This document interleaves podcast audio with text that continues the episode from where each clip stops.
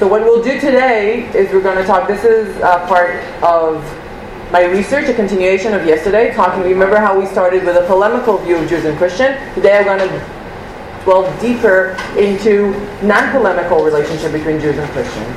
So this is why we'll read this, and you, we'll take about an hour, and we'll regroup in an hour, and I'll be around if you have any questions. So you have the English and the Hebrew side by side, and you have some guiding questions, and that's the. So what's the difference between the Yerushalmi and the Bavli? I kind of give you the answer in the handout, but let's talk without the handout first.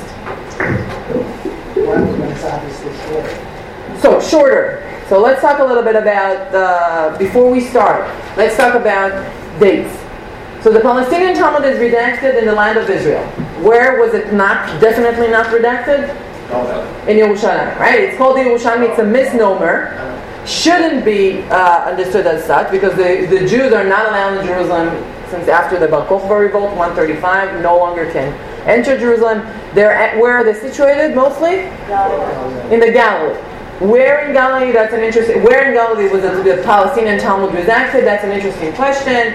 Tib- Tiberia, Caesarea, different parts of the Yerushalmi, that's a whole thing. So, but the more accurate way to call the Talmud that was acted in Palestine is the Palestinian Talmud, rather than the Yerushalmi or Jerusalem Talmud. Though, again, like the, you know, the Tikva, Eretz Yerushalayim, Yerushalayim can be a name for all of Israel and then it's fine.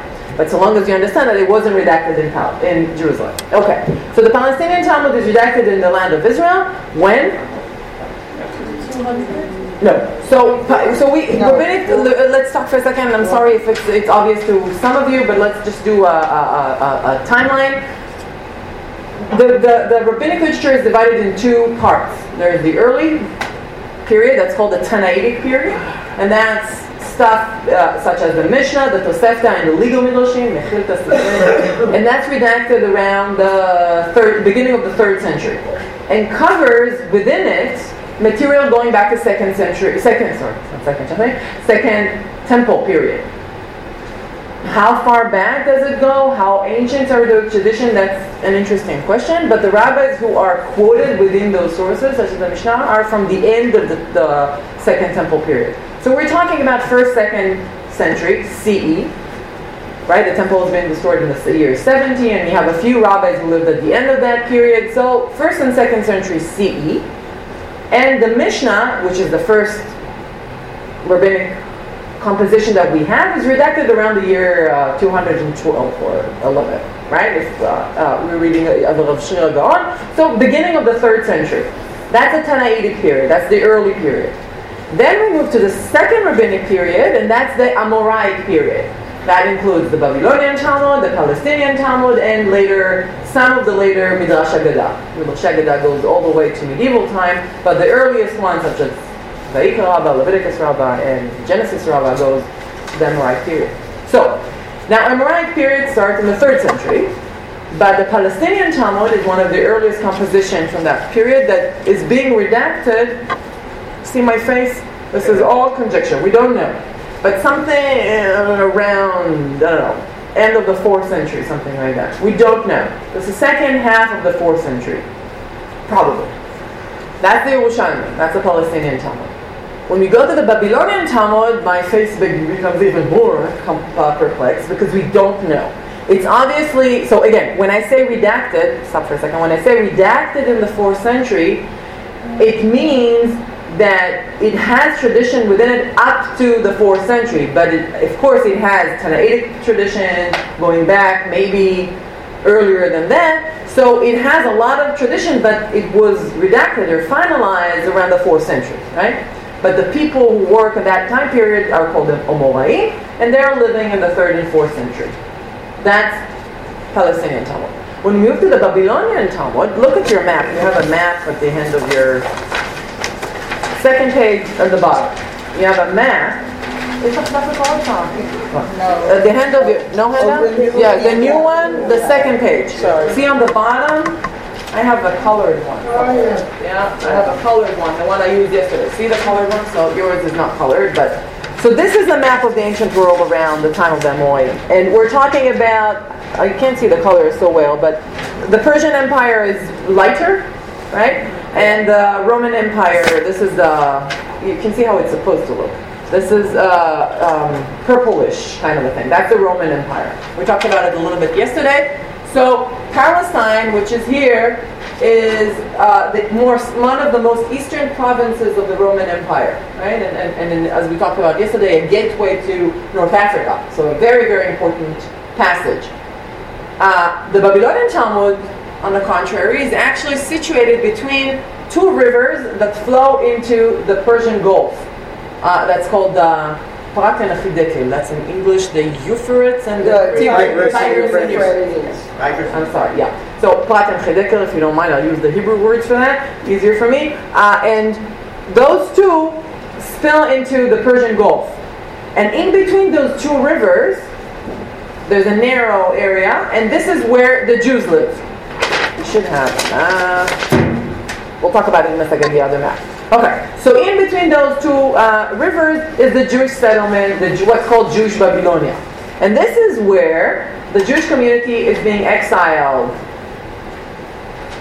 during Second Temple period. This is this is they don't some of them see themselves as going back to the first exile of the first temple that never came back and stayed on the river of Babylon where we sat and you know and, and cried. We don't exactly know because we don't have any sources from the Tannaitic period from the from the Babylonian Jewry.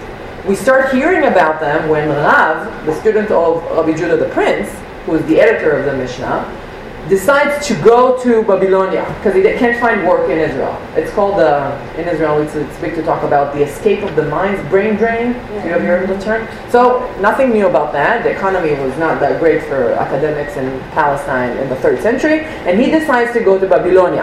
And that's the first we hear of this seriously.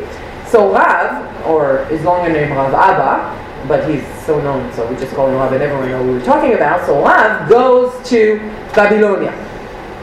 And because he goes, probably there's something there in Jewish community, but he's one of the first Amoraim, the first stages of that period, to begin. And from that time on, from the beginning of the third century, we have two centers. If up until then we only heard, and you have the Mishnah, the Tosefta, and Nigel Mishim are all from Palestine, starting from the fourth, from, starting from the third century, we have two centers. One in the Persian Empire, in between the river, and one in Palestine. And these two centers produce the two Talmuds.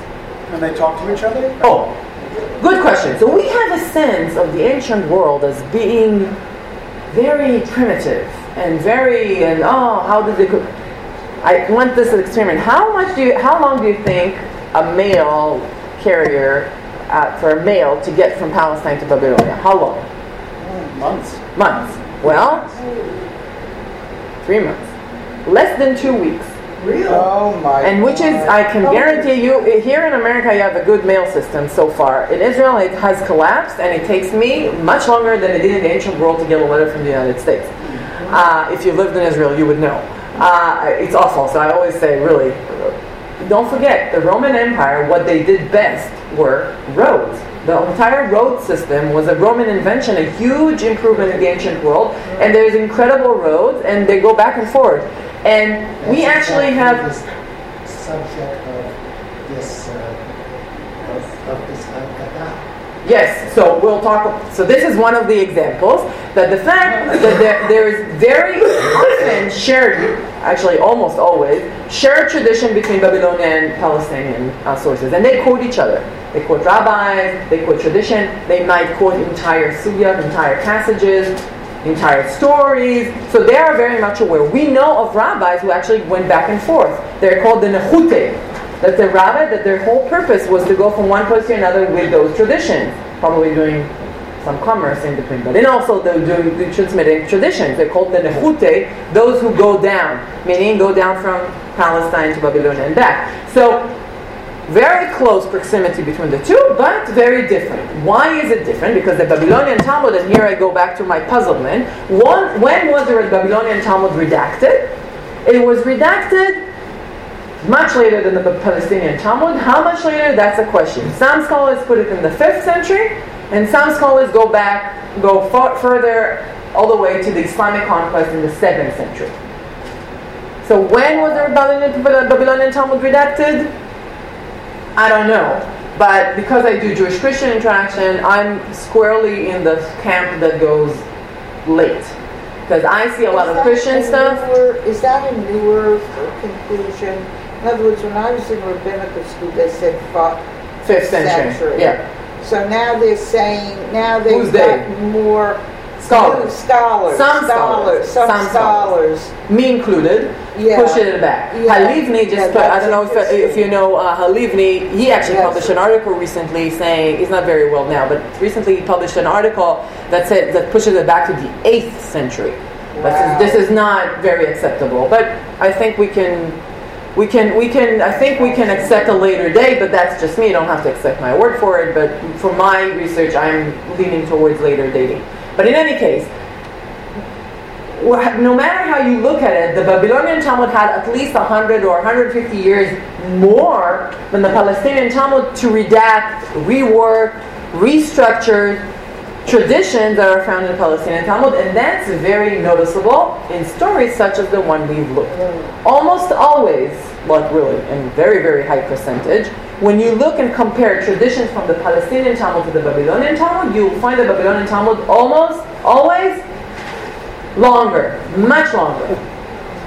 Not just longer, but also much more reworked, much more redacted, and much more comprehensible. If you ever try to learn the Yerushalmi al you would see that the Yerushalmi is much more laconic, much more enigmatic. It's very hard to understand the Yerushalmi. The, the Aramaic also is harder, but we also lack because you know who won big time in the history of reception.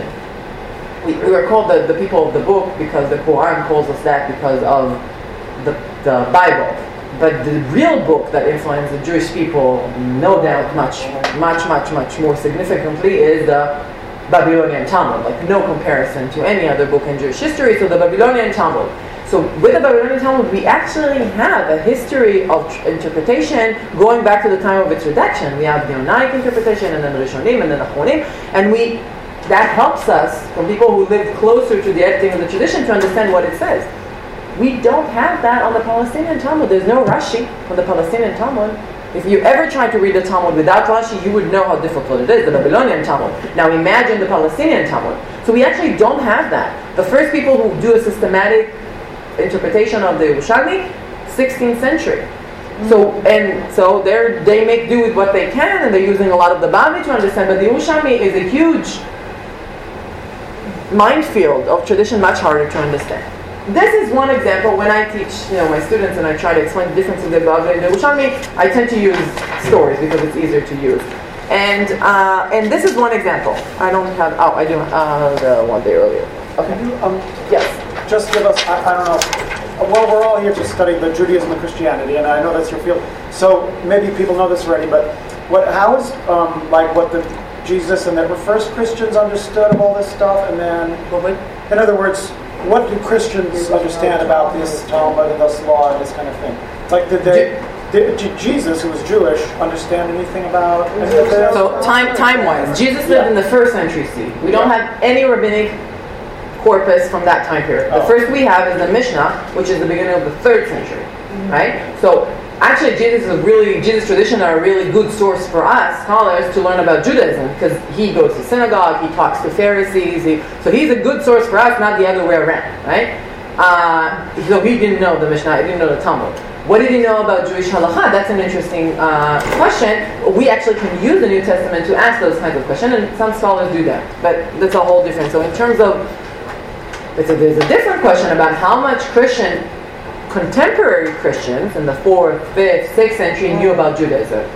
And that's a, That's that's a, that's a different question. My book is the other way around. How much Judaism knew about Christianity? But in any case, it goes both ways. But it's a good question. That's the question we're asking, right? How much did Jews and Christians know about each other? And how much did they understand and how much they had in common? That's the whole point of my talk yesterday and today. Yes? Just in short, do you assume that the Babylon, Babylonian Amoraim knew the Palestinian Talmud?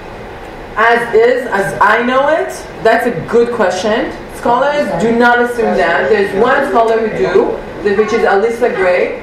Oh, sorry. The question was, did the Babylonian Talmud know the Palestinian Talmud? Did they have a volume on the shelf like we do of the Palestinian Talmud? Scholars don't assume that. There's one scholar, Alyssa Gray, she's his PhD advisor at HUC, and she wrote a book focusing on one tractate, uh, and she tries to show that in certain places we can actually show that the Bavli had the entire sugya of the Yerushalmi as is, and he's working off of it. She's one scholar who said that. Her theory is a little bit uh, under debate.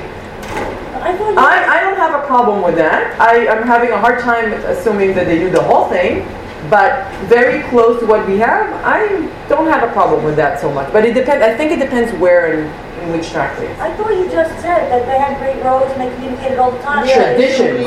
The question is, did they know the entire volume? So is it someone in the third century says something in Palestine, and then it gets transmitted into Babylon, and they're like, "Ooh, this guy said that. What do we think about that?" This, yes, it happens all the time. The question is, it is an entire sugya where you have a question and then an answer and then a debate and a, a conclusion. And then is this entire thing is transmitted to Babylonian? That's an interesting question. You're asking huge question that in research we haven't been able to answer yet. So, okay. Now let's get back to Rashbi. So Rashbi's story is a good example to talk about the relationship and the Yerushalmi, and scholars have done that. Let's read the stories. By the way, uh, those of you with keen eyes and, and, and Aramaic or Hebrew knowledge, notice that I only translated the first half of the story, not the second half. The second half received much more attention in scholarly uh, occupation because it deals with the purification of Tiberia, or some kind of a city with uh, a dead impurity. I can talk a little bit about this if you want, but this is not the focus, it's not going to be the focus of my talk. I actually want to talk about the first half, the cave story. And that has received less attention in scholarship, and uh, this is what I, I try to uh, do in my book, and I'm going to try to do it with you today. But in any case, let's read the story. So we start with the Yerushalmi. Let's look first, the first thing you see when you see the, the, the, the comparison in the chart. As we see, first thing you see is the Yerushalmi is much shorter, right?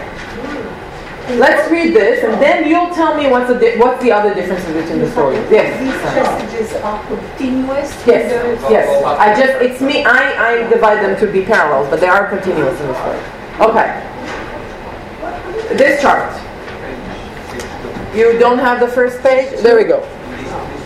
There were two handouts.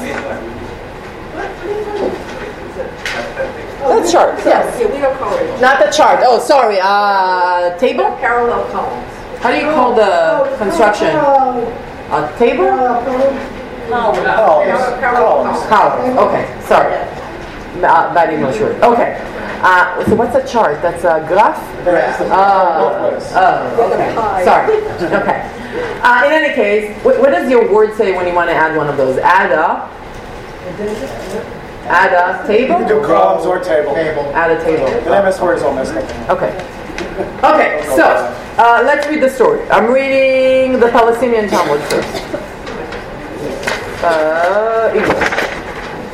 For 13 years, Rabbi Shimon Bar Yochai, which I'm going to actually use a shorthand, I'm going to use a shorthand for him instead of saying Rabbi Shimon Bar Yochai, I'm going to say Rashbi. That's it's shorter. So uh, for 13 years, Rabbi Shimon Bar Yochai lived hidden in a cave of carob of teruma. That's a weird sentence. We don't know what it means. It never appears anywhere else. Yes. Is, is he a Cohen? He's not. Not that we know of. But he lives in a cave of carobs of Teruma. We don't know what it means. I really have nothing to say more about this than that there is a cave of Teruma. I tried to suggest in my book that there are a tradition about uh, truma, like you know, uh, priest offering being collected and stashed in some kinds of caves. That might be it. Why can he eat it? Was he a Kohen and we don't know about it? What- Did he think he was entitled to do that? Oh, can you close the door? Oh, Well, So- sure if he eat it. We don't know anything. It doesn't say that he ate it. We just say that he was hidden in that cave. And Charuvim are mentioned. You all know what charuv is, right? I was teaching it. No, I was teaching this to my uh, Christian studies, and, and they're like, "What is a carob?" I'm like, "Everyone who knows who lives in Israel knows what a charuv is. Uh, It looks like a like a dried banana, very hard and black, and it's, it's, it's very, very good for you apparently, and you can make uh, fake chocolate spreading that's supposed to be healthier for you. And it can grow inside It's really not great. But in any case, apparently it's very healthy. It has a lot of proteins in it, etc. Okay, so he store lives them the cave or it The grows what? near? It grows near the cave or We don't there? know. Again, I have no more information Okay. besides Ma'arat Charuvim the Tuma. No one knows what it is. Really, literally. You- This is typical Yerushalmi, just using this kind of a thing, assuming we don't know. In what context does uh, the Talmudim need this story? Okay, so we have two contexts. This is in the context of Shvi'it, of, of, of, uh, uh, yeah. What's the question? He wants to, he didn't. Oh, repeat the question. She was asking about the, the context of the stories. Uh, so I think Shabbat is in the context of.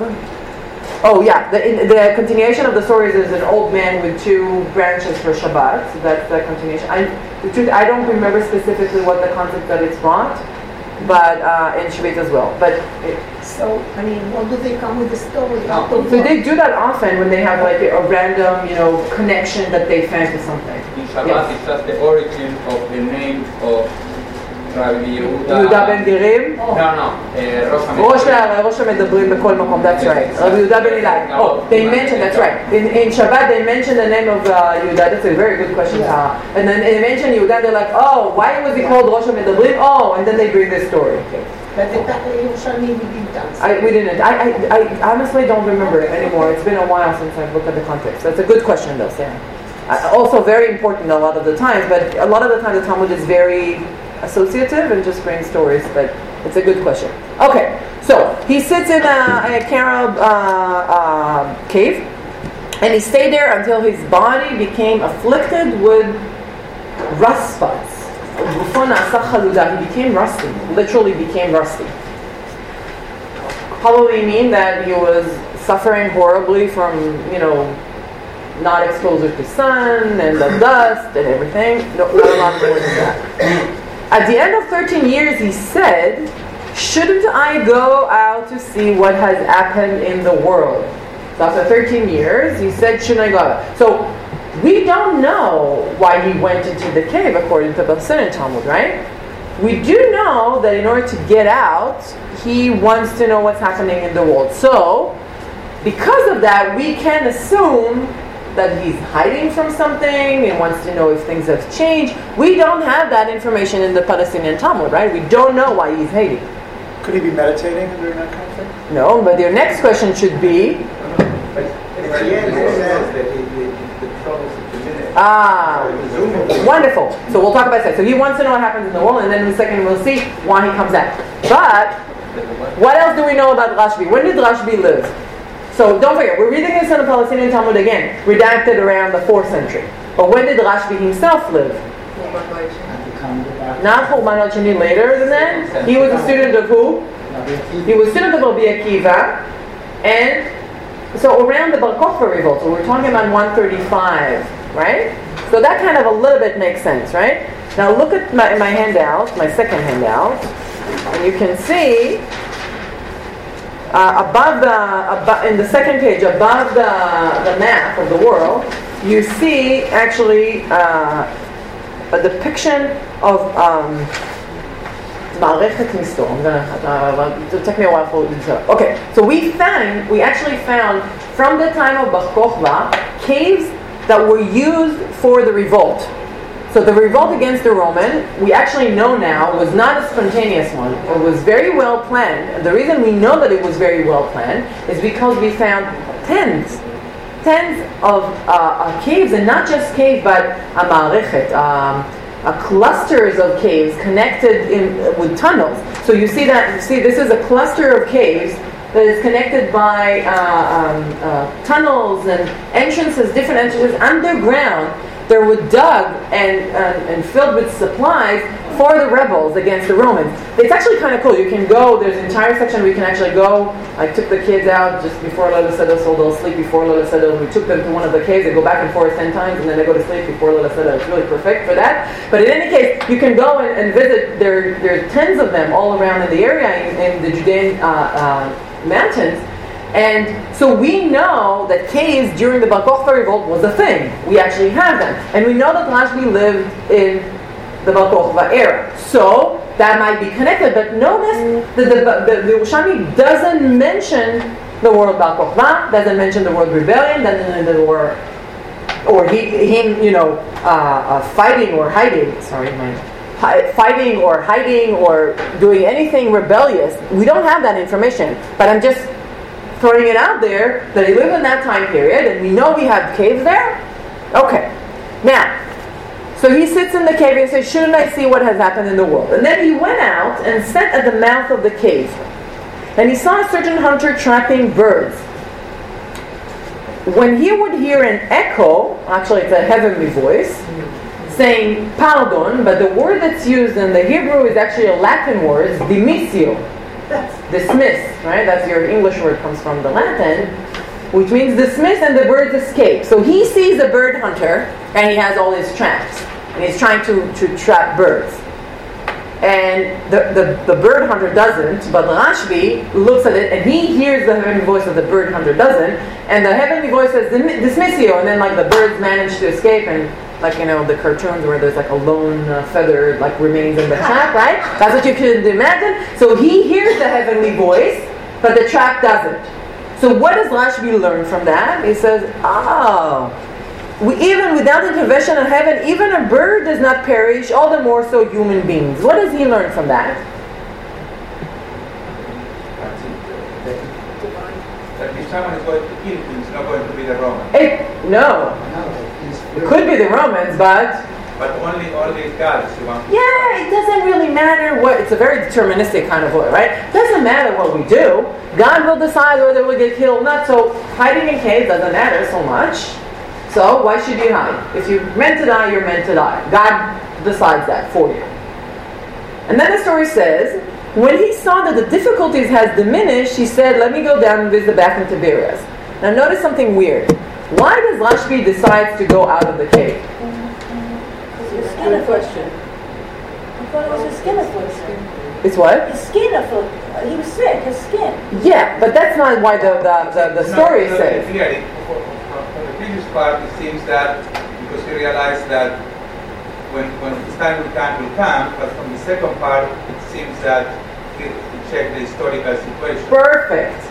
There's something weird about this story. It gives us two different reasons that don't align to why Rashbi came out of the cave. The first reason is it doesn't matter if I hide or not. It doesn't matter when we get out. He figures that out. And the second is that he it's safe to come out because he realizes it's safe. It's kind of contradicts even, right? Because if you don't care, why do you care if it's safe or not?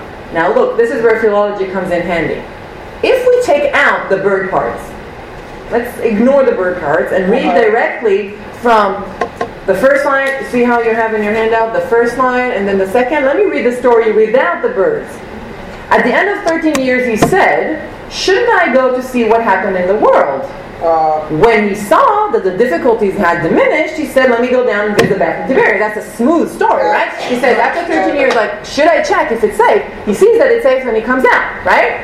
Someone stuck a part in and that doesn't work with the story, cuts the story in the middle and gives a whole different reason to come out with a different ideology in mind, right? A very deterministic kind of a thing. One of the reasons I'm saying that it's a later edition, that notice that this is the only part of the story that's not in the Talmud, in the Babylonian Talmud, right? All the other parts that are in the Yerushalmi are in the Bavli. That's the one thing that's in the Yerushalmi, not in the Bavli. Cool, right?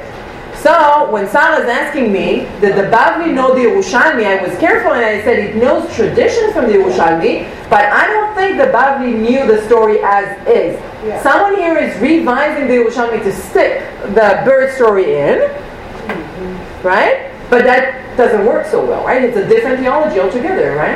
So oh, that's a cool philological. Yes.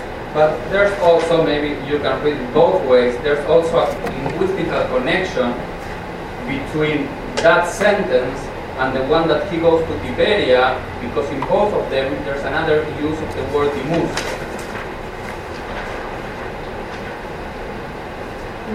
Ambra dimus, Yeah. and then the adin dimusin. No, not the same thing. No, no, okay, but it sounds like. It, Yeah. there, there's like. Yeah, not the same. This is demos. This is uh, uh, Latin for, and dimusin is uh, bathhouses. Yes, yes.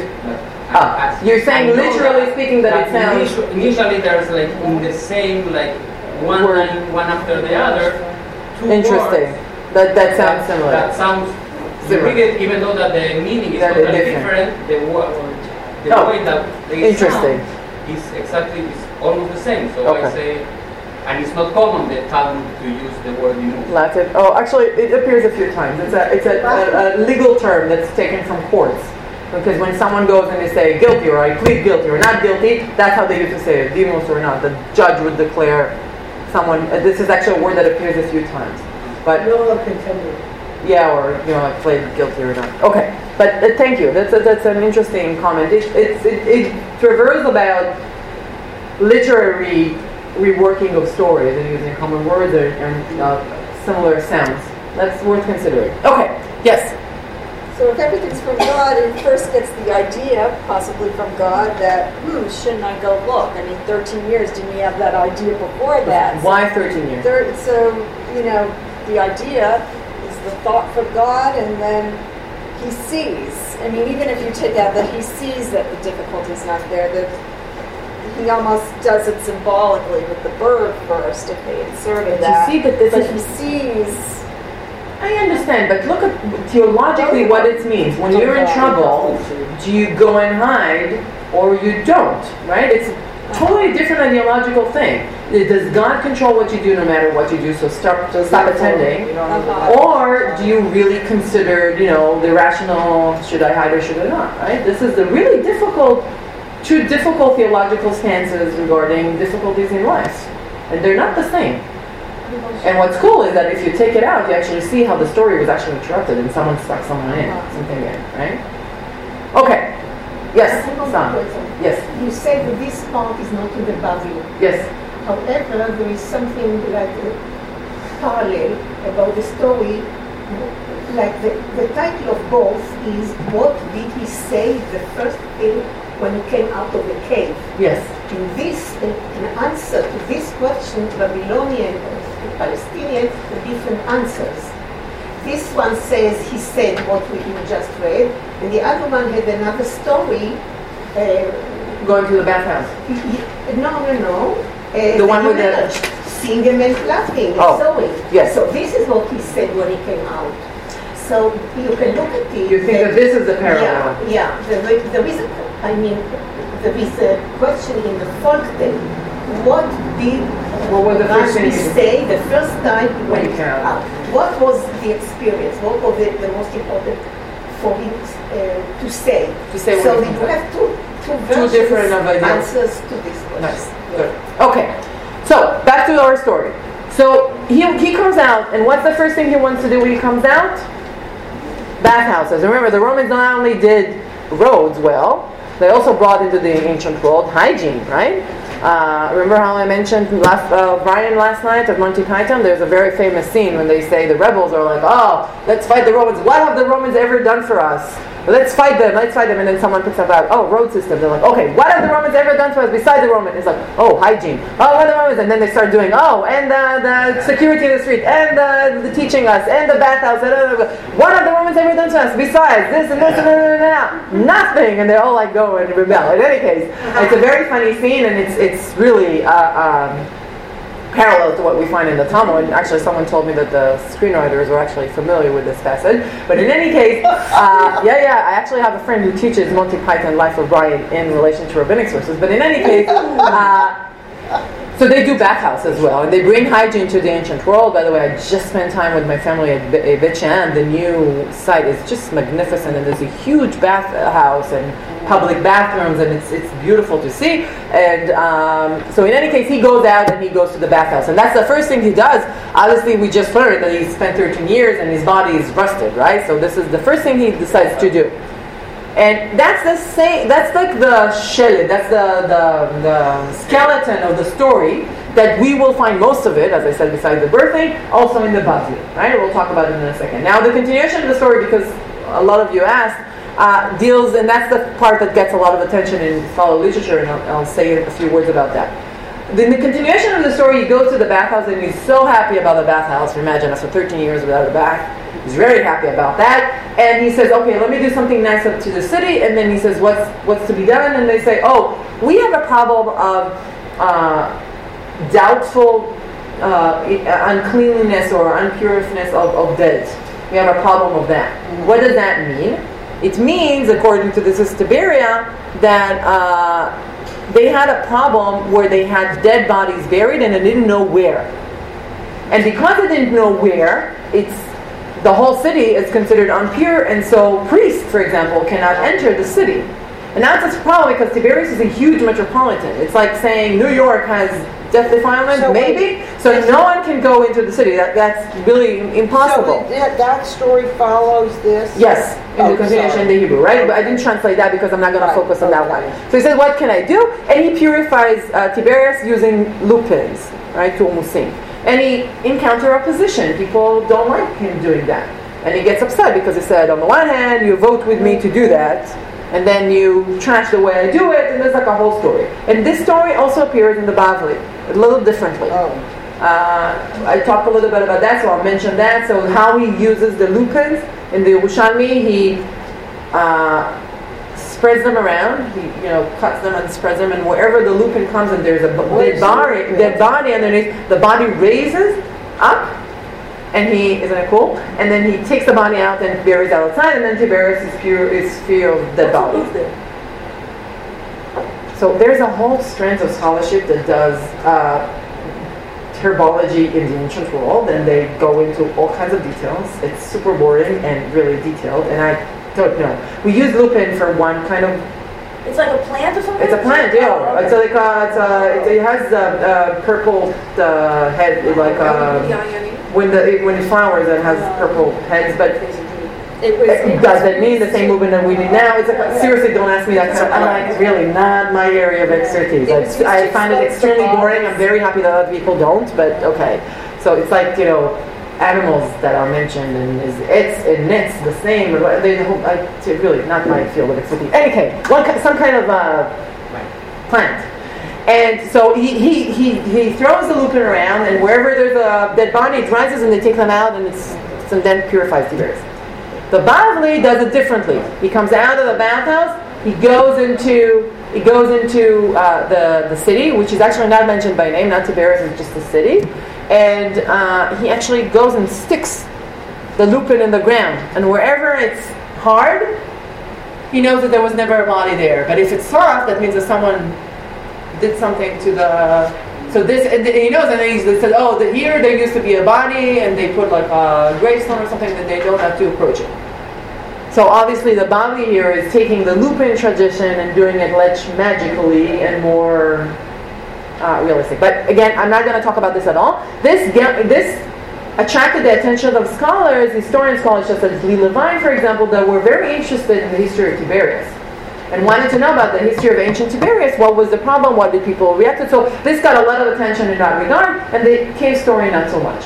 I want to focus about the cave story. Okay, so this is the end. I'm not going to talk more about that. So that's let's put this aside. So in any case, he goes out and goes to the bathhouse. That's the end of the Yerushalmi. Now let's turn to the Bavli. Okay. Now the Bavli story. Oh, did someone raise their hand there? Yes. You would agree, would you not, that thematically, the issue is that he himself. The what? The what? That? That he himself and Elazar, uh, they were both buried in, in the cave. Now, they're dealing with the opposite of that, his own. Actually, not his son. He was buried in a cave, a, a burial cave. His son was actually his body was taken up and in a in a uh, aliyat gag. Who's talking about They are studying, they are He himself. When he was buried, when he was studying. Yes. I thought you were talking about him after he died. Oh, there's another story about his burial cave. That's a whole different yes, thing. no, no. Yeah. But, but, uh, here, they, we documented the. Oh, the being buried, being dead for a while. Interesting. Let's let's read the Bavli and then talk about this. Yes. Stop. I, I think you, you read both the Bavli and the Yerushalmi in a completely different way if you wouldn't um, define it as a story.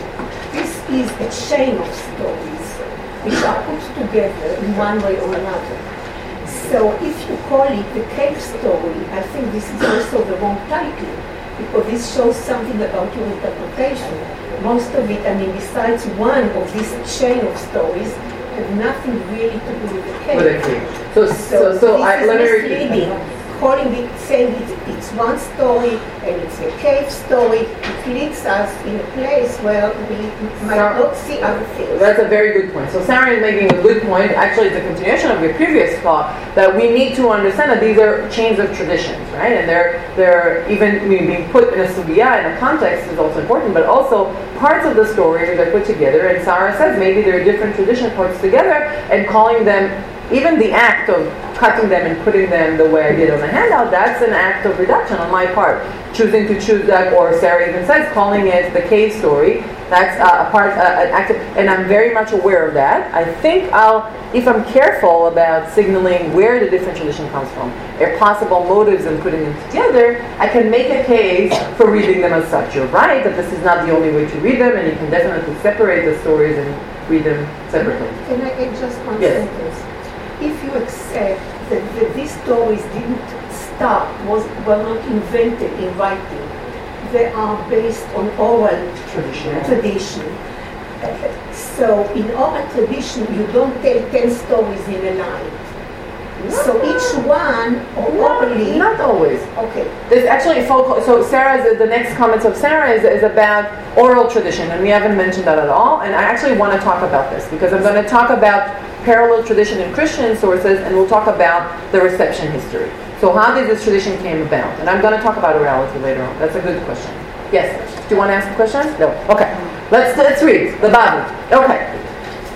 Babylonian Talmud.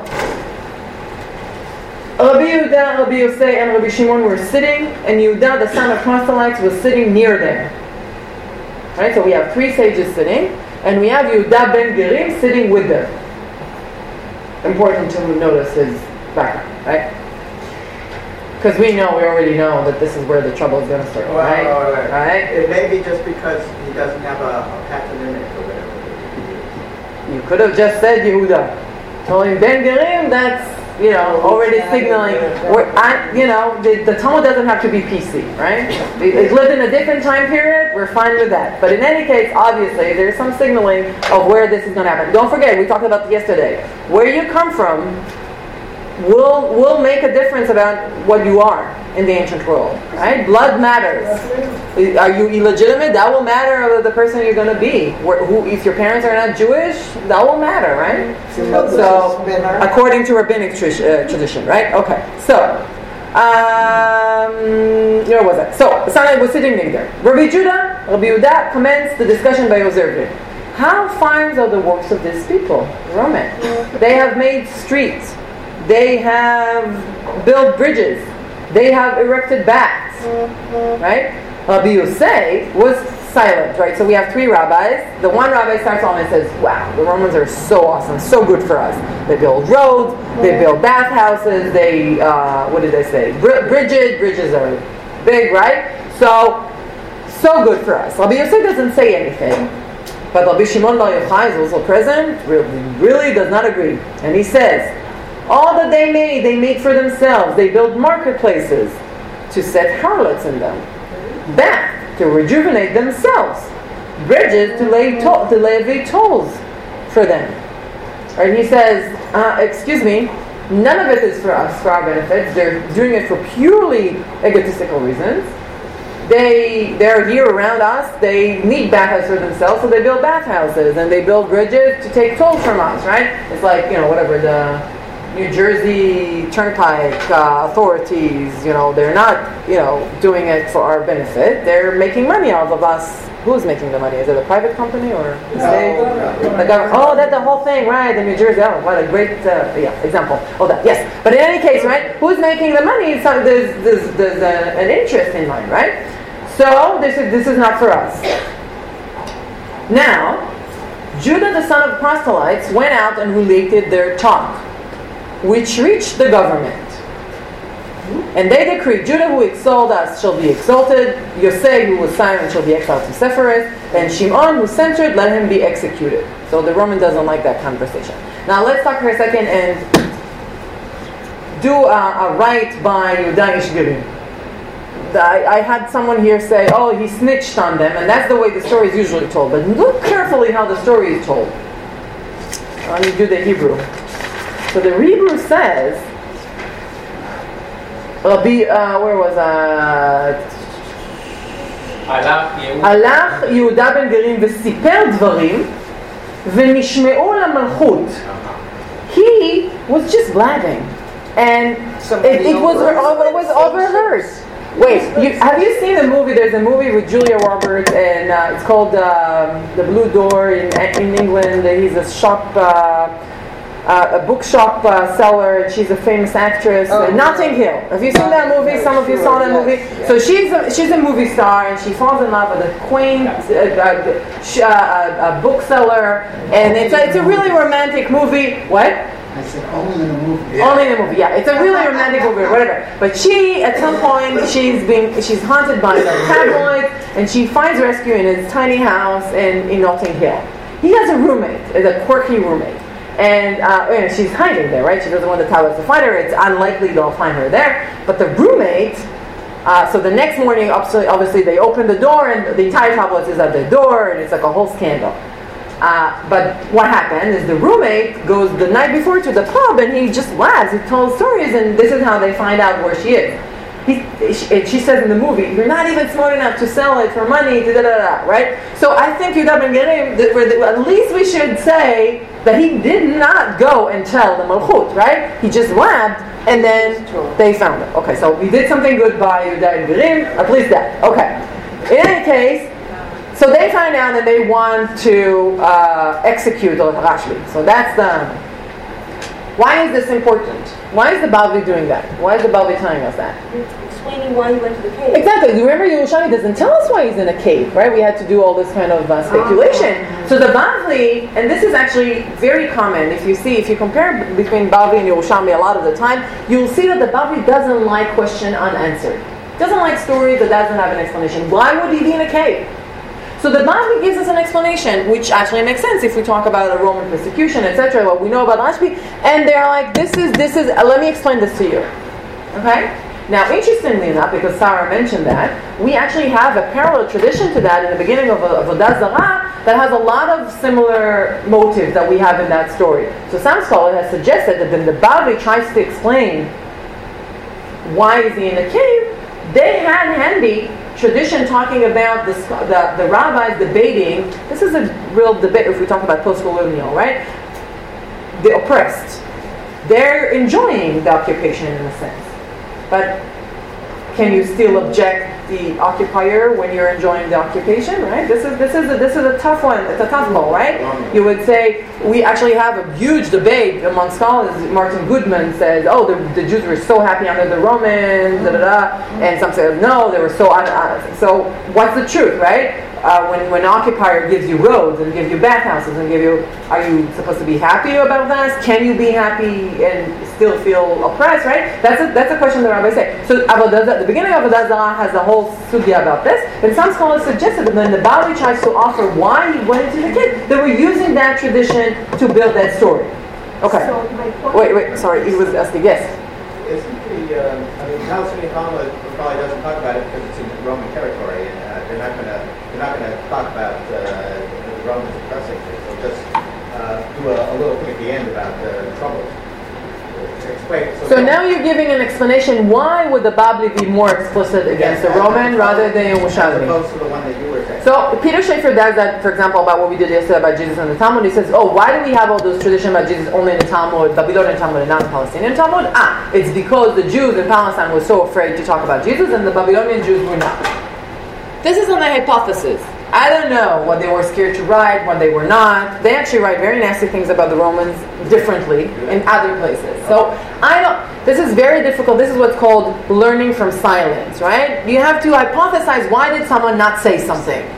They could have. When I said goodbye to my kids this morning, we're staying in a hotel, and they're amazed by PBS. Like we, we don't have that, uh, so they were watching uh, Curious George. There was like a loop of PBS in the morning. I didn't know that. So they were watching this, and I said good, goodbye to them, and they even didn't even look at me when I left the room.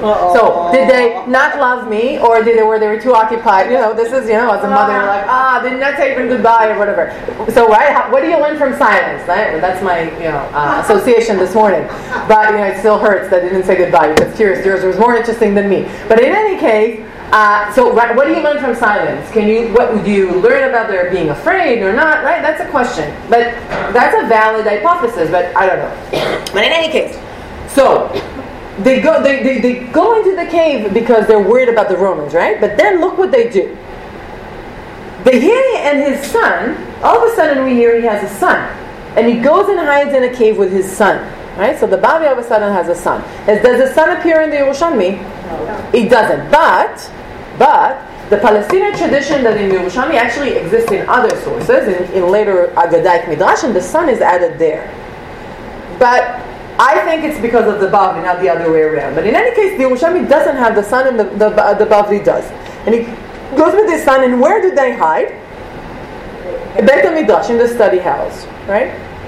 And, no, well, now they're hiding in the study house. Nah, uh, what kind of a hiding place is that, right? It's, right? But it's a Jewish hiding place, right? So the Romans maybe not know where you're hiding, but in any case, he and his wife, but study house is all men, they need food, right? So who gives them the food? His wife. He brings them every day bread and a mug of water, and they dine. So every day she brings them sandwiches. But when the decree became more severe, he said to his son, Women are unstable temperament, nashim datan kala. She may be put to torture and expose us. So they went and hid in a cave. So we actually have an entrance into the cave in two parts. Well, and now we rejoin the Yerushalmi, right? We're, the, we- we're at the cave. So, and by the way, the Bavli will take them out of the cave in two stages as well. So we have a two-stage entrance and the two stages depart, departure from departure from the from the uh, cave, and to the first into the study house and then to the cave. So let's talk about it for a second. So the wife gives them food every day, and he says we can't trust her. Why can't we trust her? Because they might torture her and she'll tell where we are. Now, this is a, an argument, I know uh, uh, it's in American as well, but in Israel as well, when they're talking about incorporating women in uh, combatant units in the army, right? So, what's the main argument against that? So, there's one because soldiers cannot control themselves when women are around, but the second one is well, we don't want a woman to be captured and raped, right? So that's why we don't want women to be, because obviously we all know that men never get captured, they never get tortured, they never tell, they tell stories, and they never get raped as well, right? So only the women we have to take care of. That's a valid argument, uh, uh, used to be considered a valid argument, and people have fought against it. But again, that's the argument here, right? She might be tortured and tell about us. We all know we can't trust women. He's not worried about any of the other men studying in the study house. Right? He's just worried about the, the, the woman. Right? And and then they leave and go to the cave. And the story doesn't tell us, but I can't every time I read this, my heart is a little bit broken by she knows her husband and her son are have a you know bounty on their head. They're they're they're they're persecuted, and she brings them food every day. And then the next day, obviously they didn't tell her they're going because she doesn't know where they are. She comes up the next day with the food, and they're not there, and they're gone for 13 years. I'm just like to ah. think of that woman. And, well, the Talmud doesn't. It doesn't care about her. Doesn't? It doesn't. It doesn't Doesn't have say, to. it doesn't say that they don't know, that, that she doesn't know. But if she knows that it defeats the purpose, right? You don't want her to know because she No, can they know tell. that she's going somewhere. We're on the don't know land, but not. The Talmud, the That's, Talmud didn't. argument from silence. The Talmud doesn't tell us. It says it doesn't trust her to not reveal their secrets. So they don't tell her when they don't they tell her. Maybe they told her. She doesn't even know two years. You're being very kind to Rashbi. I don't. Witness protection. I think, yeah, I think the better. I think the more reasonable is that you didn't tell her, but okay, you want to be nice to them, okay. You can very well I- make argument that the end of this, um, uh, that the end of the story, which is critical of Rabbi Shimon Bar Yochai, is critical of that as well. Meaning, I don't think that is a, no, no, like, like, uh, uh, like we have at the end, he's learned his lesson. He goes to the bathhouse. He, he tries to also help in the resurrection of the dead. He's part of life. His whole consciousness has been. yeah, but none of it has anything to do with his wife. Yes, so- no, no, no, no. But, but that's. He also learned to be nicer to women. I don't see that in the story, but maybe. You're all being very charitable to Rashbi. I think that the story doesn't call for it, but okay. Okay, back to us. That's just me. Go back. Uh, so they went and hid in a cave. By the way, I want to Yes. say that you read it here as two stages, Yes. right? But if you take the approach that this is a chain of stories, which the, the chain was put by the editor. So one one folk tradition, folk story, whatever you call it, folk tale, was about uh, the, the, the three people talking, and that's why he went to the cave. And another story, completely That- that- different one, was about his wife, and the editor put it one next to the other, gives you the impression that these are two stages. That, that, that's okay. That's okay. You, you're talking. We have to differentiate between two things: the origin of the story that you might be be well be right, but I'm dealing with the story as it is edited here. Okay. But if you say the story, or do you say the stories? Again, the way it's done here, I think it's a story. There's a continuation, right? So, like it- you can. The editor says they go and hid in the study house, and then because they don't trust it, they go into the cave. If you call, if you read, the, if this is, I, I approach it like Shifrei Rashbi. If you read Shifrei Ari or Shifrei No, that's fine. But even no, but if the editor tells us that this is a continuation, this is how I treat it according to the editor. The editor gives us a continuation, right? Yes. Okay. So back to us. So they went and hid in a cave, and a miracle occurred, and a carrot tree and water well were created for them. What does the Bavli do here? Carrot. Talks about Yeah, but what does he? What kind of information give us? that it's a miracle that it wasn't just there when they showed up. Okay, but more than that, what does the Bavli do? What kind of answer do the Bavli answers? How did they eat? Why did how did they sustain themselves, right? There's no more more wife rice. giving the sandwiches, right? So what did they eat? The Yerushalmi doesn't give us that answer. It may be the care of Tumah, there might be a hint there, but here the Bavli is very explicit what they what they ate and drank, right? So there's a miracle and a carib and true. By the way, someone did an experiment. Can you live off carobs. for 13 years? Why would anyone do that? But anyway, someone did, and apparently you cannot. But it doesn't matter. The Bavli didn't know that. But in any case, you can live, and it's, it's very it's very healthy and has a lot of minerals and stuff that you need, but not enough. But in any case, so they would strip their garments and sit up to their necks in sand, and the whole day they studied. And it was time for prayer. They walked, covered themselves, prayed, and then put up their garments again so that they should not wear out. What are they doing? So what is the Bavli first? What is the Bavli telling us here? What's the answer that it's giving us here? What do they do? What did they do in the cave? So the Yerushalmi just tells us they were there for 13 years, or he was there for 13 years. The Bavli says, oh, what, what did they do?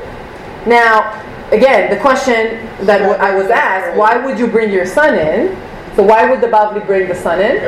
Chavruta, right? If you if you're a rabbi, you need to study Torah. You can't for 13 years not study Torah. And if you study Torah in rabbinic study house, you have to have a chavuta, like we did this morning, right? You cannot you can you not do it on your own. So they're, they're, he's, they're bringing the son and do chavruta, but notice, by the way, the imagery, right? If we're going to talk about asceticism and dedication to Torah, look at the imagery. This is literally talking heads, right? They're inside the stand, and you only see the head talking, right? And and there's no body, right? It's just studying Torah. That it's really uh, uh, well. Why are they doing that? Why are they hiding themselves inside the stand? Their clothes. Yeah. Well, wait, wait. Why the clothes? I guess they would have worn out. Exactly, right? Then there's no tailors around. There's no wife to mend, you know, mend the clothes. So the, the clothes are very neatly folded in the side of the cave, and every time they daven, apparently you have to wear clothes for davening. So three times a day they would dress their clothes, but then go back, and so the, the clothes will not wear out. Right? Very practical. So the Bavli talks about the clothing, talk about the food, talk about what they do. This is all kind of stuff that Yerushalmi doesn't have. This is very typical Bavli reworking of the Yerushalmi tradition. He doesn't like stuff that are not clear. Okay? I'm running out of time, so I'm going to take less question if you don't mind, and again continue because I haven't even got around to the Christian stuff. Isn't, Yes. isn't he endangering his son? Because if they had Ah, good question. Yes. Okay. Yes. Back to us. So they were not rare. Okay, continuation of the story. They dwelt dwelt 12 years in the cave. How much in the Yerushalmi? 13. So we only have 12. Elijah came and stood at the entrance to the cave and exclaimed, Who will inform the son of Yochai that the emperor is dead and his decree annulled?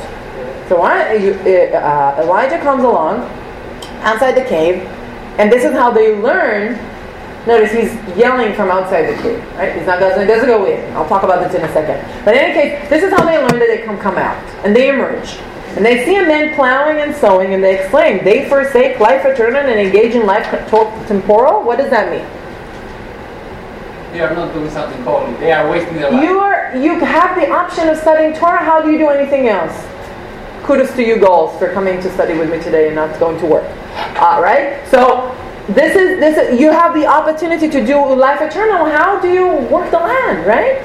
Wherever they cast their eyes upon was immediately burned up. I talked a little bit with people around here. Right. This is this is the They take on that themselves. yes. Eliyahu doesn't say that. Who? Eliyahu Hanavi. No, no, no. Eliyahu's not. That's it. Eliyahu's gone. He's just said that and he goes away. We don't have Eliyahu anymore. They see people working the land and they say that. And, and the burning with the eyes, I was talking to people around here, is a take on the ancient world evil eye. In the ancient world, they believe very strongly that people had the ability to hurt with their eyes. Certain people.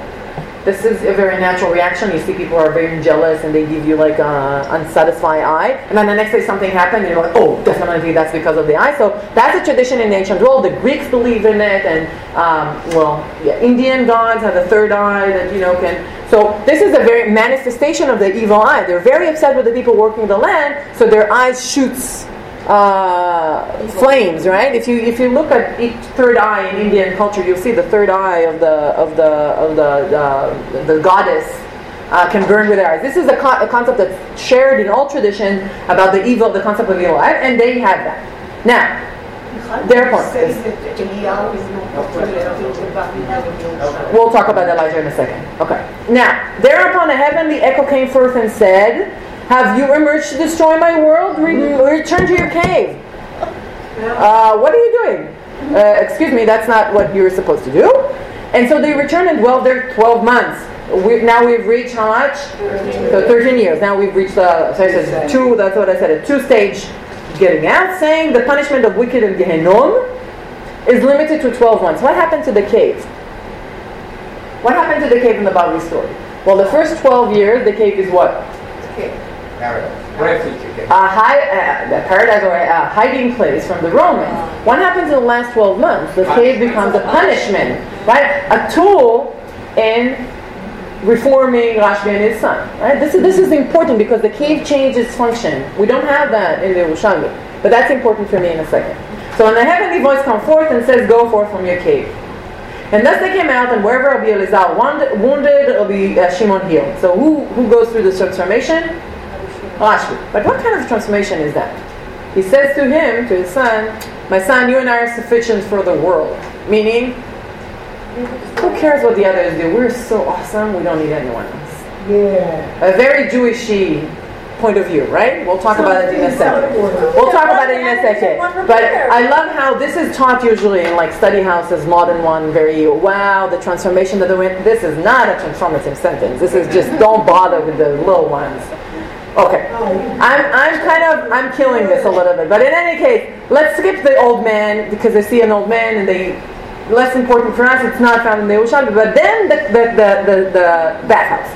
Well, Pinchas ben Yair, his son-in-law, heard and went out to meet him. Right? He heard that he's alive after 13 years, and he meets him. By the way, who's gone from the story completely?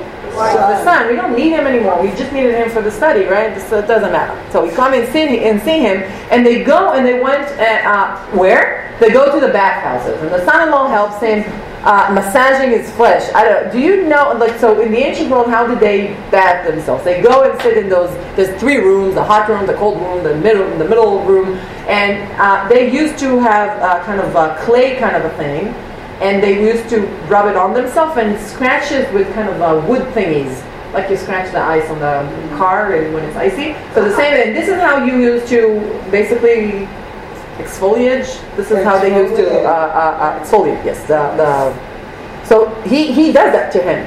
But when he's doing that, what does he see? The clefts his body uh, had right from 13 years in a cave and sitting in sand, not recommended for good uh, skin treatment. So he sees the cleft in his body and he weeps. Why? Because he feels awful for his uh, father-in-law, right? But when he weeps, his tears come down and they, they they fall on the wounds like it's pouring salt on the wounds, literally, right? And what happens? So Rashbi is like, oh, oh this this is this things, right? It's a little bit funny, and he's like, oh, but he says, oh, woe to me that I see you in such a state. And what does Rashbi say back to him? Happy are you that you see me thus, suffering is good for you. It's good to suffer. For if I did not see me in such a state, you would not find me thus learned. And then the Bavli explain what it means. For originally, before the cave, when Rabbi Shimon Bar Yochai raised the difficulty, Rabbi Pinchas Zadir was the better scholar. He would raise a question, and Rabbi Zadir would give him 12 answers. When he come out of the cave and they go back to studying together, what happens? Rabbi Pinchas Ben Yair raises a question, and Rashbi not only give him 12, they give him 24 answers, like double, triple, quadruple, good scholar. And why is he a good scholar, according to the story? He sat in the cave for 13 years in sand and suffered for it. Just how fortunate we are to sitting in a you know heated room and, and with water and, and light, right? And and uh, hopefully it will not make us that big of scholars, but according to this story, right? So that's the story. So and then it goes on to the uh, purification, which I'm not going to do. What does this have anything to do? I'm sorry, I'm going to cut the question short because I really have very short time. It was supposed to be much longer, the Christian side. What does this have to do with Christian studies? Here I want to address and continue the conversation from yesterday. When we were talking about Jewish Christian interaction, I said the first place to look for Christian in the Talmud would be in the obvious places, where it says Jesus. And then we find the Talmud. What did we find out last night? We found out last night that we are polemic, polemicizing against Jesus. Jesus is sitting in poop, is making fun of the rabbis, he's licentious, he's sexually promiscuous, he's, uh, right, he's, uh, what else? He is illegitimate. We talk about all stuff about Jesus. I claim that in order to do that, they had to do a lot of, they had to know a lot of Christian tradition. That was a hint for today. But it was a very polemical view. So up until a certain point ago, when scholars said, what did Jews think of Christian in the ancient world? The question was very clear. Uh, they were polemicizing against Christian. I come forward to you and I say, I think this is because we were looking for the lost coin under the flashlight. It's easy to find you.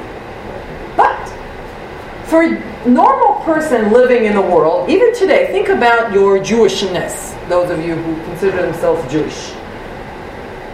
When you look at your Jewishness, how much of your day is spent thinking about theological concept? My, my, you know, uh, what's the nature of God? How is He revealed in the world, or things like that? Is Jesus the Messiah or not? How much time do you spend on that? And how much do you spend, if you spend any time at all, about questions such as prayer, how to daven, how to give charity, how much to spend on Torah learning, and how much to spend on your regular life? How to do you need to suffer in order to you have to go listen to really boring lecturers such as myself? How much have you have to suffer for your studying? How much do you fasting on Yom Kippur? Is it supposed to be hard to fast or is it not? Like question like that on a daily basis. What's the relationship between myself and God? How do I relate to God? How do I talk to God? I think the same way that our life is made, my, our religious life, our spiritual life is made up of much more of those questions than the dogmatic question. I think in the ancient world it's the same thing. And if I'm right, then when I want to ask the question, what's the relationship with Jews and Christian, and I go ask about those kind of things, what did Christians think about charity? What did Jews think about charity? Did they think the same way? Did they hate each other's answers and offered a different one? When they were talking about suffering for your religion, asceticism, right? Or fasting or Martyrdom. martyrdom, right? Did they offer the same question, the same answers? Did they think the same way? Talking about prayer. How to pray to, to one's God. Did they offer the same questions or not? This opens up a whole vista of questions and that if we start to look at the text comparatively, I think our understanding of the relationship with Jews and Christian becomes much more complex and nuanced. And I give you as an example this story. Now, when we talk about Christianity in the ancient world, we tend to think about it as a scholastic religion. How did Christian interpret Scripture? When Augustine was looking at Scripture, how did he? But the truth is that one of the most well, like Judaism is not one religion. There's a lot of different groups, etc. The same way about Christianity. And Christianity, we need to understand when we learn about Christianity that one of the major movements in the ancient world is actually called the monastic movement, which talks about monks. Now, monks, if we talk about uh, uh, um, caves, etc., so we're talking about the end of the third century, beginning of the fourth century, starting in Egypt, but also very strongly in the desert in Judea and in Syria, we have a phenomenon where holy men decides to go separately off in caves, eat very little, sleep very little, see very little people, and contemplate and meditate and deal with their uh, uh, desires, neglect all their financial business, uh, separate from their families. And, and women, obviously, and they are considered holy men that have the power, because of that seclusion, to do miracles, to help other people. Are they very um, powerful and holy men? Uh, and this is a phenomenon that gets super popular super fast. What do I mean by that? That means that the moment this starts happening, at the same time there's a whole movement of pilgrimage to go see them. They want to be secluded, but everyone wants to see them being secluded and doing miracles and everything. So we actually have a whole phenomenon of people coming up to their caves, hearing what they have to say, and writing down their miracles and their stories. And the literature about those holy men becomes super popular and super uh, um, they're like the celebrities in the ancient world. It's like you know how you go to the supermarket and there's like Ass magazine and, and all this. I don't know, can't give you any other names, but all those magazines and oh, we saw a sighting, a, a, a celebrity sighting. That's what the ancient world did, and we have tens of manuscripts, of tens and thousands of manuscripts in all the languages of the ancient world Greek and Coptic and, and, and Aramaic and, and, and Latin and all kind of language Syriac of the ancient world translating what those holy men are doing, what they're, they're saying, etc. And they become so popular and so revered that even we have Peter Brown, a scholar, comes along and actually creates a new time in history, the end of the ancient period and the beginning of medieval time, and he terms it late antiquity as the period where the holy men were most vital and important. I'm saying all of that because I'm trying to say this was so popular and so well known that everyone knew about those people, including our own uh, rabbinic tradition creators. Now, don't forget, we're talking about the Babylonian Talmud. Now, what I'm going to try and say is that the differences between the Bavli and the Yerushalmi, the list of stats that we mentioned, go, go back to the beginning of the handout. The exposition explaining the circumcision of the flight, the flight in two stages, the addition of the sun and the miraculous tree and the, the days and the, and the body covered in sand and Elijah, etc. All of this stuff can be explained if we understand that the rabbis were actually using monastic popular literature to re-describe Rashbi as a monastic figure. Bear with me for a second and we'll do this. In order to do that, I need to explain some things. So go back to this. Uh, so first, on the, on the middle row, you actually see uh, some caves. This is from the Judean desert, from Kelt. I don't know if you know. This is near uh, Kfar Adumim there's actually, you can see caves where the monks were actually uh, uh, living, and even a monasteries, there's just one of the monasteries that you see, can see in Israel, where the monastery was built on the side of the mountains as part of the cave. So the cave and then the monastery came after that. It's beautiful, you can see it. If you're a man, you can actually go in. And it's, uh, this, this, this, is, this is a real thing that was happening in the land of Israel. But not only. The map on the top shows you, this is the, the, the this is the, the Persian Gulf, right? The bottom of the Persian Gulf. The two lines that spill into that's the Prat and the Hidekel, the Tigris and the Euphrates, right? And the, the, the, the narrow area in between, that's where the Jews were living. But all the others, these are Christian settlements in Babylonia. Remember how I said that some scholars used to say that there's no Christianity in the Babylonian Talmud? Look at this map. So this is monasteries and uh, churches and Christian settlements all around the Persian area. This is 5th, 5th 6th century, around the same time of the Babylonian Talmud redaction. And this is so prevalent and so popular, and they're very rich because they have a autonomous community that are growing uh, wines and, and, and food, and people bring them um, gifts and, and, and maser tithe. And, and, and there's no so kids to, no kid no kids to take care of. No, exactly. No, no paying for. Uh, they're actually, they were actually the teacher that were going around the monks teaching reading or writing to all the kids in the area and copying manuscript. And so rich that even the Sasanian authorities in the Persian Empire used them as tax collectors in certain areas. So when saying Jews did not live around Christian in the Persian Empire it's very hard to say when we're looking at this map. Now, let's read some monastic stuff. This is from your handout. Jerome. Jerome is a church father, and he's very, very attracted to those holy men, and he goes around and he tells the stories about them. And Jerome's trying to figure out Hieronymus. Yeah, he no, fourth century. Fourth century. So he goes around and tells about those monks, and he wants to figure out who was the first one. And he thinks people say it's one guy, I think it's the other guy, and he tells us a story. During the persecution of Decius and the Valerian, when Cornelius and Roman Cyprian and Petronius has shed their blood in blessed martyrdom, we're talking about the, the Christian, right? The Christian are being persecuted by the Romans. Many churches in Egypt and the Thebaid were laid waste by the fury of the storm, while such enormities were being per- per- per- Perpetrated. in the lower part of the Thebaid. Paul and his newly married sister were bereaved of both their parents, and he, uh, he being about 16 years of age. His brother-in-law conceived the thought of betraying the youth whom he was bound to conceal.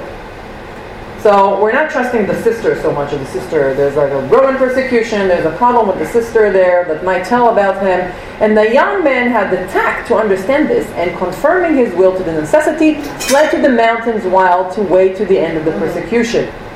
He began with, the, oh, you're missing all the good stuff. Ah. He began with easy stages and repeated halts to advance into the desert. At length he found the rocky mountains, at the foot of which, closed by a stone, was a cave of no great size. And he removed the stone, so eager a man to learn what is hidden, made eager search, and saw within a large hole open to the sky, by shaded by the widespread branches of an ancient palm.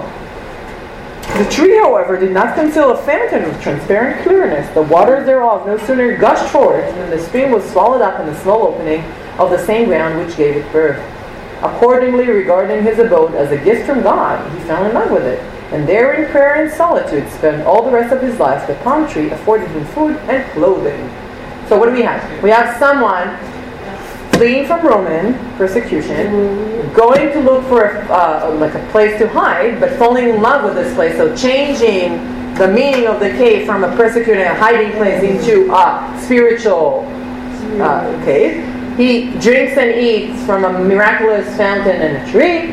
He's clothed by the tree, right? We have a problem with clothes. And he prays and contemplates while he's there. Another story. Again, I just chose two, but there's a lot of those. The story Abba Timothy. Now I was glad to flee from my sin with this woman. Again, something that has to do with women. He, fought, he flees.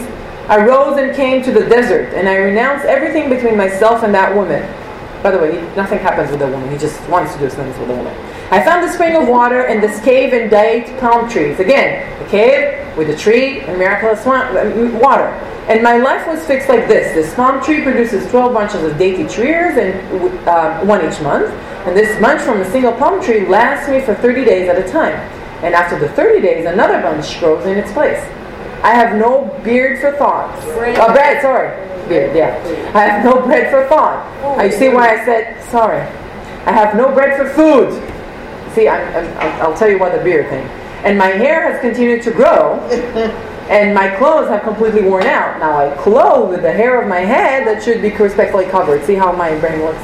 Yes, he has a long beard, and uh, his body hair covers what needs to be covered. So again, we have an occupation with the clothes, what to do with the clothes, and we have a miraculous fountain and the tree and, uh, uh, uh, and uh, the hiding cave and the spiritual. It starts as a hiding place and then goes, goes to become a spiritual awakening. I, I hope you see where I'm heading with this. I think the, the, the Babylonian Talmud takes a tradition that's found in the Palestinian Talmud and retells it. Again, nothing is invented. They have a tradition, probably rooted in some historical truth about hiding in a cave in the Bar Kokhba revolt, but retelling it in a language that's very popular at the time. There's not, again, this is totally rabbinized and kosher, right? They study Torah in the cave. They don't study monastic Christian writing in the cave. But the way it's told is told in a way that's going to be very appealing to a crowd that knows all about it. This is kind of like uh, how we come from Israel and Hanukkah is not a big deal, right? You get a little bit of Gelt the third night. And you come here and there's like a gifts all every day and there's like a whole this is so you know a little bit influenced by the surrounding gift giving other holiday that's happening right so there's there's something to be said about bringing in a language that's appropriate and, and, and bring it into the fold. The same way is being done here. It's like, you know, when I'm giving this talk, I'm quoting from Harry Potter and Life of Brian, and I'm quoting from uh, Monty uh, Notting Hill, right? I'm using popular uh, culture to explain what I want. The same way that the rabbis are doing about Rashbi. Again, they're bringing out in a second. They're bringing in. I have very very uh, little time. They're bringing in outside literary traditions to better explain what they want to do. But they're using monastic literature. Let's go further than that. Remember how he comes out and he sees the, the, the people burning, the burning them in their eyes, and they're criticizing them for working. Again, a very obvious question that every religious society will have. How much attention between how much you dedicate for your daily life, needing to earn money, and the need for spiritual development. This is something that all of us struggle on a daily basis. How much you devote, right, for your daily life. And this, this is something that every religion will struggle. A brother, this is Silvanos, a brother, one of the monks, went to see Abba Silvanos on the Mount of Sinai. There's a, a very famous monastery community on Mount of Sinai very early on, and they go and visit each other. So he goes and visits his. When he saw the brothers working hard, he sees monks working the land to grow some vegetables to eat. And he sees them working and he's appalled. And he says to them, and he quotes from John, Do not labor for the food which perish, but for the meat which endure into everlasting life. He uses the same word, everlasting life, life eternal versus life temporal. And he's very upset with them working the land. Doesn't burn anyone. Uh, and then he continues. The old man said to the disciple, Zacharias, give the brother a book and put him in a cell without anything else. So, when the night hours came, the visitor watched the door, expecting someone would be sent to call him to the meal. When no one called to him, he got up and went to find the old man and said to him, Have the brother not eaten today? And the old man replied that they had. Then he said, Why did you not call me? And the old man said to him, Because you are a spiritual man. You do not need that kind of food. We, being carnal, want to eat, and this is why we worked. But you have chosen the good portion, etc. So what happens? So he sees the people working the land and criticizes them using the same word, eternal life and temporal life. How is he taught a lesson? He's sent into a cave and says, okay, you live your eternal life. We need to eat. And then he, he gets hungry and he needs the food. And then he's taught a lesson. So again, the cave is used as a mechanism to teach and to punish uh, someone for criticizing people for working for making a different choice than your own, right? So this is, again, I, I have very short time, so I'll, I'll skip to what I want to say. I'm basically trying to say that the rabbis are reconstructing a story, a basic story, using monastic tradition that were very prevalent in the time. Again, having no desire to engage with Christian tradition. That's not the point. They're not talking about Christianity. They're not talking about Jesus. They're talking about very simple questions. Does being secluded, that suffering for your study is important for your work? According to the monastic tradition, yes. You cannot be a holy man if your dad hasn't suffered and didn't sleep and go into the desert on your own. So Rashbi says, yes, I think that I became a better scholar because I went to a cave and, and a cave and be secluded and suffered. This is a question that every scholar is asking himself, right? How much you need to suffer for your work to be better, right? Or do you, uh, how do you talk about the tension between work and work and life balance, right? Or, or you know, spiritual, ora et labora, Torah. How much you work and how much you study. These are questions that every religion asks themselves. And the rabbis are looking at the parallel, their neighbors, and the popular literature that's hanging around, and they're saying, oh, this is the same question we're asking, and they're asking it about Rashbi again. Totally kosher and rabbinic, and I always, when I tell this, I say, you know, we have the cave of Rashbi, where rumored to be in Israel, in uh, uh, the cave. This is the most pilgrimage site in Israel. It has a million visitors per year. The, the cave of Rashbi, Rabbi Shimon Bar Yochai. And this is because Rashbi later becomes the hero of the Zohar. Oh. And this is considered, you know, to be his cave, so this is, becomes huge and big. But again, the Zohar is basing on the Babylonian Talmud tradition. So I always find it interestingly, historically speaking and sociologically speaking, that this is a story again that was completely the, uh, you know, uh, digested into the, you know, Jewish tradition and later on in the Kabbalah, etc. But its origin might be influenced in, in its structure by monastic culture. So I, I, think, I find it extremely interesting how intertwined and again complex. The word I want to use is complex. What is Jewish-Christian interaction in the ancient world? They're complex. They're thinking about similar issues. They're using literary tradition to describe similar aspects to make it more accessible, more approachable. So, let's stop here for a second and ask the same question we asked yesterday. Historically speaking, if I'm right in the way that I recognize the story, then look how much the Jews knew about Christians. They knew about, I don't think it's so hard when you look at the map to imagine that they knew that, but in any case, this is new, right? Scholars did not think that before. We are now realizing that we can no longer study the Talmud in isolation from what's happening in around the world. They're using me- literary metaphor that's being used by popular literature of the time, and they're using it to think about Jewish concepts. They're, they're using it to think about Talmud Torah, and they're using it to, to think about uh, uh, asceticism, and they're using it to think about. Uh, objection to the Romans. Is that a good thing? Is that a bad thing? How, how is Rashbi portrayed? How to relate to other people, common folks, right? That work the land. How, so all of this is a concept that they're thinking about, or Talmud Torah in general, and they're using popular literature that's hanging around in the area to rethink rabbinic tradition. So what's Jewish-Christian interaction as seen from these stories? Complex, right? They know what the Christians are reading. They know what holy men are doing, and they're using it to rethink about the rabbinic concept. Uh, I well, let me. Uh, what else did I bring you? Oh, just one thing quickly about Elijah. Finding Elijah in the story, if I'm right about the monastic uh, connection, is not surprising. Uh, Elijah is a very popular monastic figure. It's considered by the monks to be the first monk because you know the, the, the biblical story tells it that he was in the desert, right? Uh, and he's there's a, monastery, a huge monastery in uh, called Mount Carmel, the Carmelites uh, uh, uh, order. Um, he's considered one of the first monks. So it's not surprising to find him, if we're using monastic stuff, to find him here. More interestingly than that, Elijah appears often in the Babylonian Talmud specifically. But in all other places, really all other places that Elijah appears, he's always in the position to tell us what's happening with God. So because he goes back and forth, right, we can ask him, yeah, what did God say when we did that? It's like, oh, God reacted this way or that way. Or when is the Messiah coming? And Elijah tells us. He has knowledge that we humans don't. And he conveys that. Look at this story. He doesn't convey anything about God or anything that any other human being living outside the cave would not know. We could have used any other human being going around the cave and saying that, right? Think Elijah here is not Elijah of the, the Babylonian Talmud elsewhere. He's a different Elijah. He's the monk Elijah. And the reason I think that he's depicted in such a way is because the odd way he behaves. Remember, he stands outside the caves and yells, Who will tell Rashbi? Why is he not going into the cave? He's Elijah. He's supposed to know that he's there.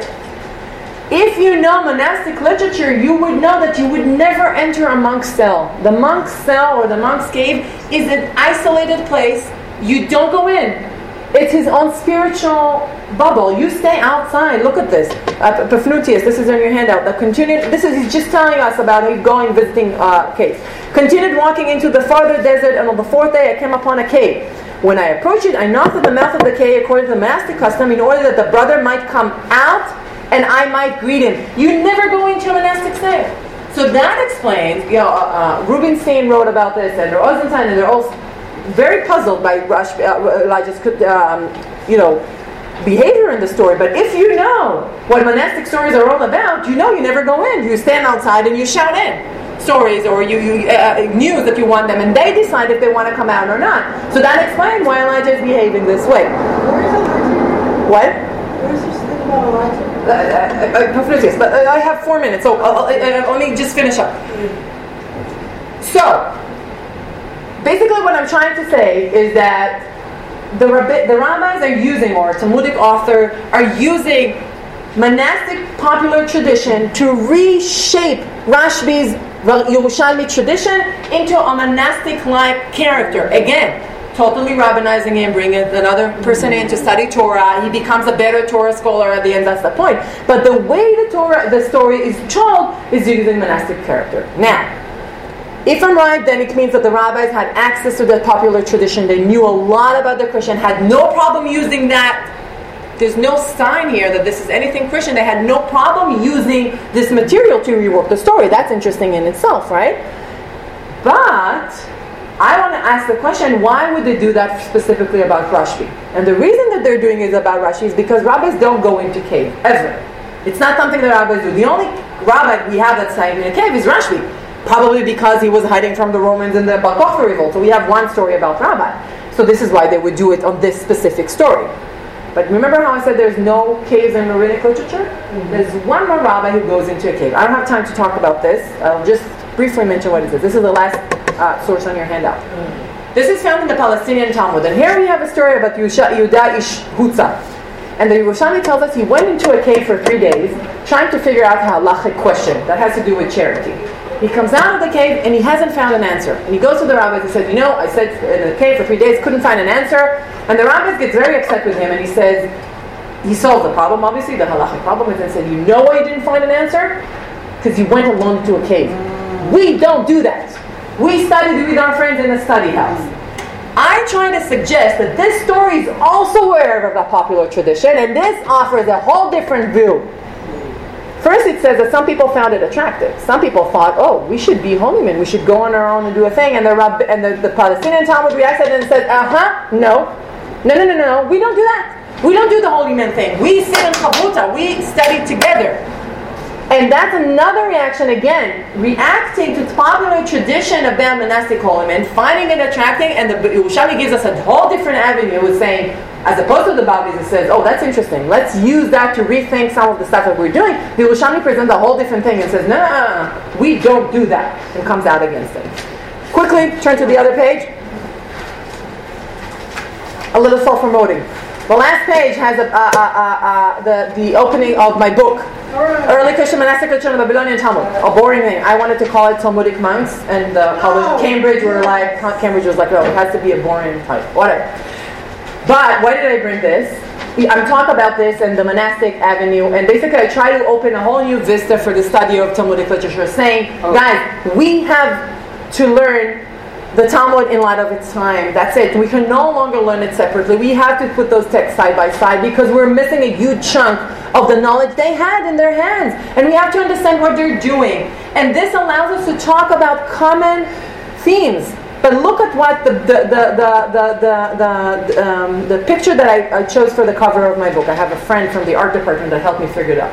This is from a 13th century Bible called Bible Moralisée. This was done for the uh, French king.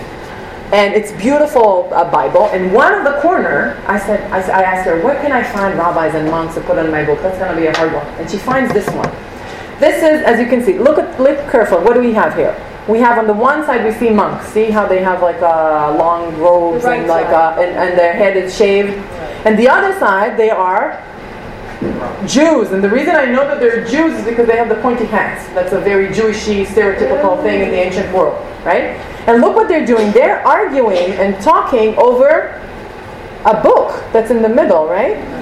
And look at the look at the faces of the Jew. On the one hand, his body turns towards the Christian over the book. On the other hand, his face is turned away. The whole body conveying this like mixed message of talking and rejection. And I saw that, I'm like, perfect. Wow, I couldn't ask for a better picture of that. Really trying to signal the, the complexity of the relationship. They had, they knew what the Christian were reading. They, they were familiar with that. Their, their access to the sources are much bigger than we used to think. But it's more complex than that. We can't just focus on dogmatic issues such as Jesus and its immaculate conception. It's not just about that. It's about asceticism. It's about prayer. It's about the tension between work and study. It's about um, seclusion. It's about fasting. It's about a lot of charity. It's a lot about a lot of issues that Jews and Christians had in common then and now. But they used whatever was in their disposal to rethink those things, and they were doing that while they're in contact with, you know, neighboring communities. And it's time for us. And again, I, I think when if you if we meet in 10 years and I give a talk, I think we'll be in a different place because scholarship is just now starting to do that. I'm, I'm, I'm just finishing a book about Minim stories, heretic stories in the Bible that I try to read in light of Christian interpretation, and other scholars not a lot, but a few scholars are trying to do the same thing. And I think we're going to, in 10 years, we'll be in a different spot because we're just starting to look at those sources and say, wait, what did they know? And we shouldn't just look at Jesus in the Talmud. We should look much wider, cast a wider net, and say, how did the Jews think about those issues when they had the tools of their neighbors? How did they react? Not always polemically, they're thinking a lot of, about a lot of things similarly and some things differently. And how did they adapt and how did they change those traditions? So, in conclusion, Jews and Christians in the ancient world, complicated.